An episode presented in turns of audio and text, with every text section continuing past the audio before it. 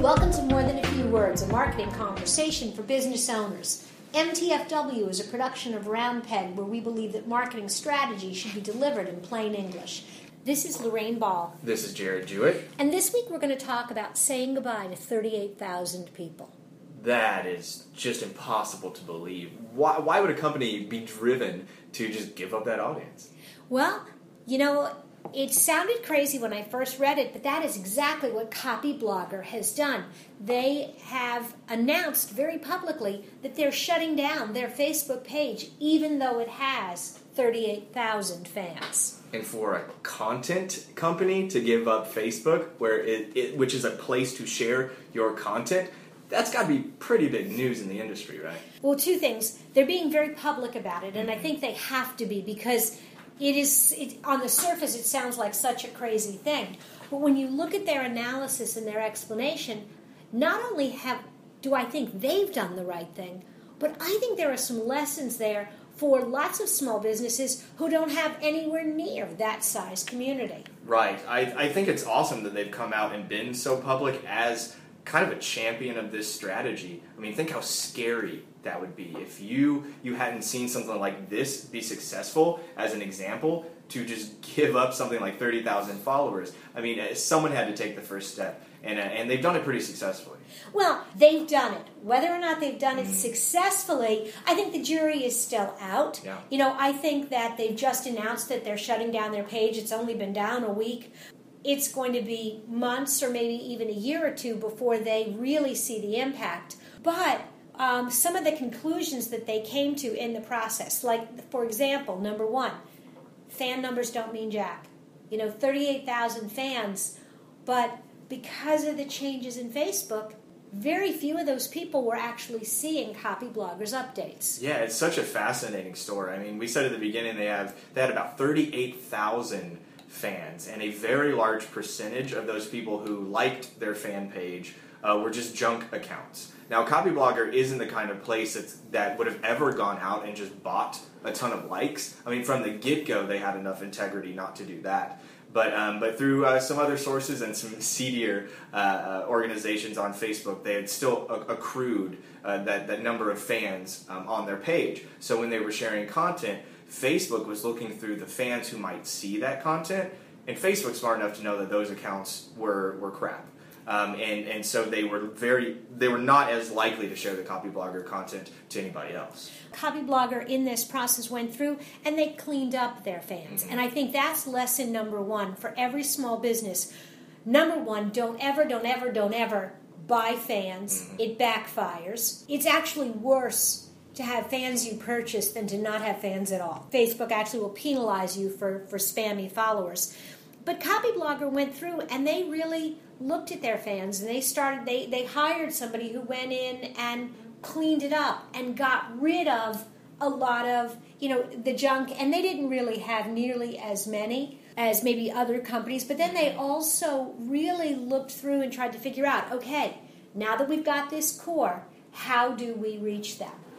And they did a lot of good testing uh, you know to figure out are these people who, who we know are, are good accounts who are actual people on facebook do they still even care to get our information here on Facebook in this tool? Part of the problem is that Facebook has made it very difficult. And again, I said that a little earlier, but I don't think people really understand. About a year ago, Facebook went through and changed their algorithm. And if you were a company, if you're not advertising, they reduced by a factor of 10 the number of people who would see your updates. So where round peg if we would share something maybe three or four hundred people would see it. Now unless we do something a little bit unusual maybe 30 people will see it. And we have a thousand fans. Yeah. That was actually one of the things uh, the guy the guy who wrote this article tried was what's called a forced share. So he measured his traditional shares on his facebook page against uh, sharing out uh, content to his own page, actually sharing stuff on the Copyblogger page first, then sharing it out to he has his own fan base outside of Copyblogger. And it ended up that those were the people who were eating it up because they liked him, they liked his content, but the people who are only linked to Copyblogger uh, really weren't engaging with the content at all. You know what? And I see exactly the same thing um, on our page and on our client's page. We force share if the the brand shares the content and then I share it on my page or one of our customers gets all their employees to share it, suddenly the engagement numbers go up, but they go up because of the personal connection. And I think that's the thing about Facebook is that you've got to be personally connecting with fans. They tried some other things that didn't work as well as the forced share. So the lesson there is if you're going to play in Facebook, you need to be actively force sharing. That if you're just putting your content there and expecting people to find it, it's not going to happen. However, if you and your employees are actively sharing the content that is on your company page, not just liking and commenting, but sharing on your own pages, you have a fighting chance of getting noticed. Without that, it's not going to happen. The second thing they did that had moderate success was shareable graphics. They took quotes out of some of their popular blog posts and they turned them into a graphic so you could read whatever it was. So you got the message, but it was a picture, and so it shared on Facebook like a picture. That works. It works a little bit better, but they didn't really get. They they had more people liking the post, but they didn't see anybody else clicking through to their blog. Yeah, I think that's totally just how people use Facebook now. I think this result actually makes a lot of sense. So you scroll through your feed, maybe you're on your phone, you see a nice picture, a nice graphic with a nice quote. Are you going to click the link above it, or are you just going to like it and move on? And uh, you know, I, I, from my personal experience, I don't even use Facebook that much, and I love looking at the pictures. I love liking them. I love going back, you know, seeing something that's funny, something that's interesting. Uh, but very seldom do I actually click through uh, to continue with that experience. And so I think there there are two lessons there. Number one, we know that pictures are more effective on Facebook than, than text, and so you definitely want to be sharing lots of pictures. But number two, uh, this idea of text embedded with the picture. So if you take a photograph, think about superimposing some content, some text over it. And you're probably sitting there going, Lorraine, but I don't have photo editing software, so I'm going to tell you my best photo editing cheat. Okay, what is it? PowerPoint. Whoa. Oh, I guess that makes sense, right? Because you can bring in a picture, make a text block, and write over it, right? And then you can save an individual slide back as a JPEG. That's cool. So you don't have to have any design skills. Import the picture, put a tagline on it, and you're good to go. Yeah, that's something even I can do at graphic design, and I, I, I never throw my hand at graphic design. So that's that's cool. It's a good tip. Um, the other thing that Copy Blogger tried as they were going through this process and trying to decide if they were going to um, have their website or not was questions.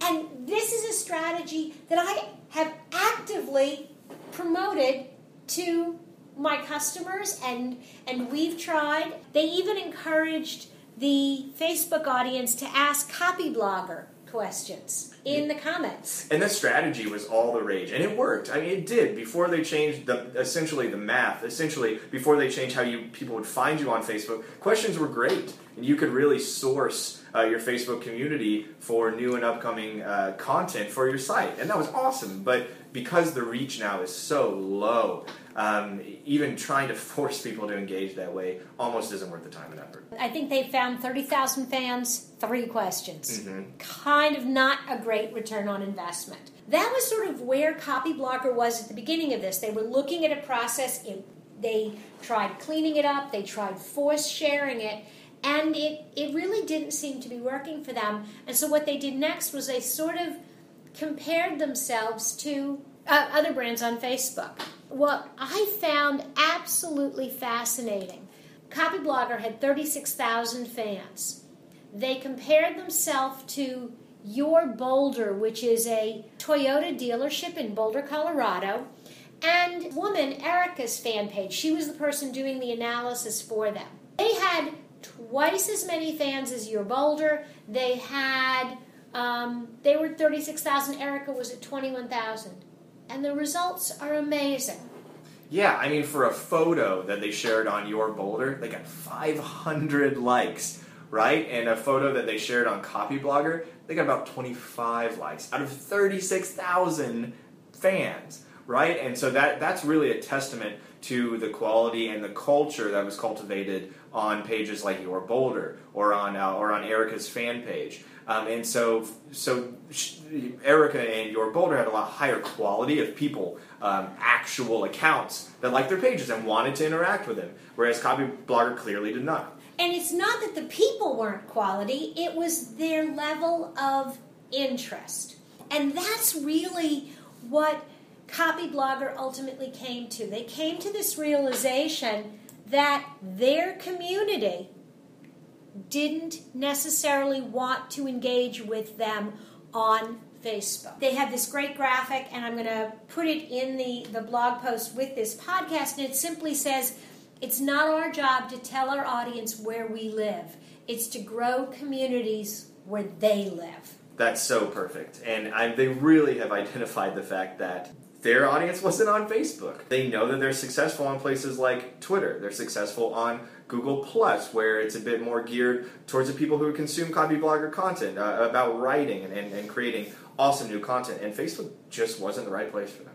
If you see a brand and a, a content marketing brand like Copy Blogger with the courage to say, this is a waste of our time, we're going to take the time and the resources and the energy that we're putting into Facebook and getting crappy results, and we're going to put it places where it can work for us. If they can do that, I think other brands need to start doing that too. Yeah, there's such an awesome champion because now small businesses who are very afraid to lose uh, an audience wherever they are can feel more comfortable uh, moving away from places that just aren't working for them. And again, I think you said it before too. It's it's an awesome way to take your time and resources out of something that's not working and really refocus them and put them towards something that you know you can. For some small businesses that have never gotten into social media, I think this lets you know that you can pick one platform and do it well. And don't worry about all the others and don't don't let your friends, your coworkers or a social media consultant convince you that you need to be everywhere. You need to be, I'm going to go back to what they said, you need to be where your audience already is and you need to grow the community. If you've uh, been intrigued by today's content, check out copyblogger.com. These guys are brilliant. I love reading their stuff. And if you want to see more of what we have to say on the subject, be sure to check out our blog at roundpeg.biz. This has been another episode of More Than a Few Words. Thanks for listening.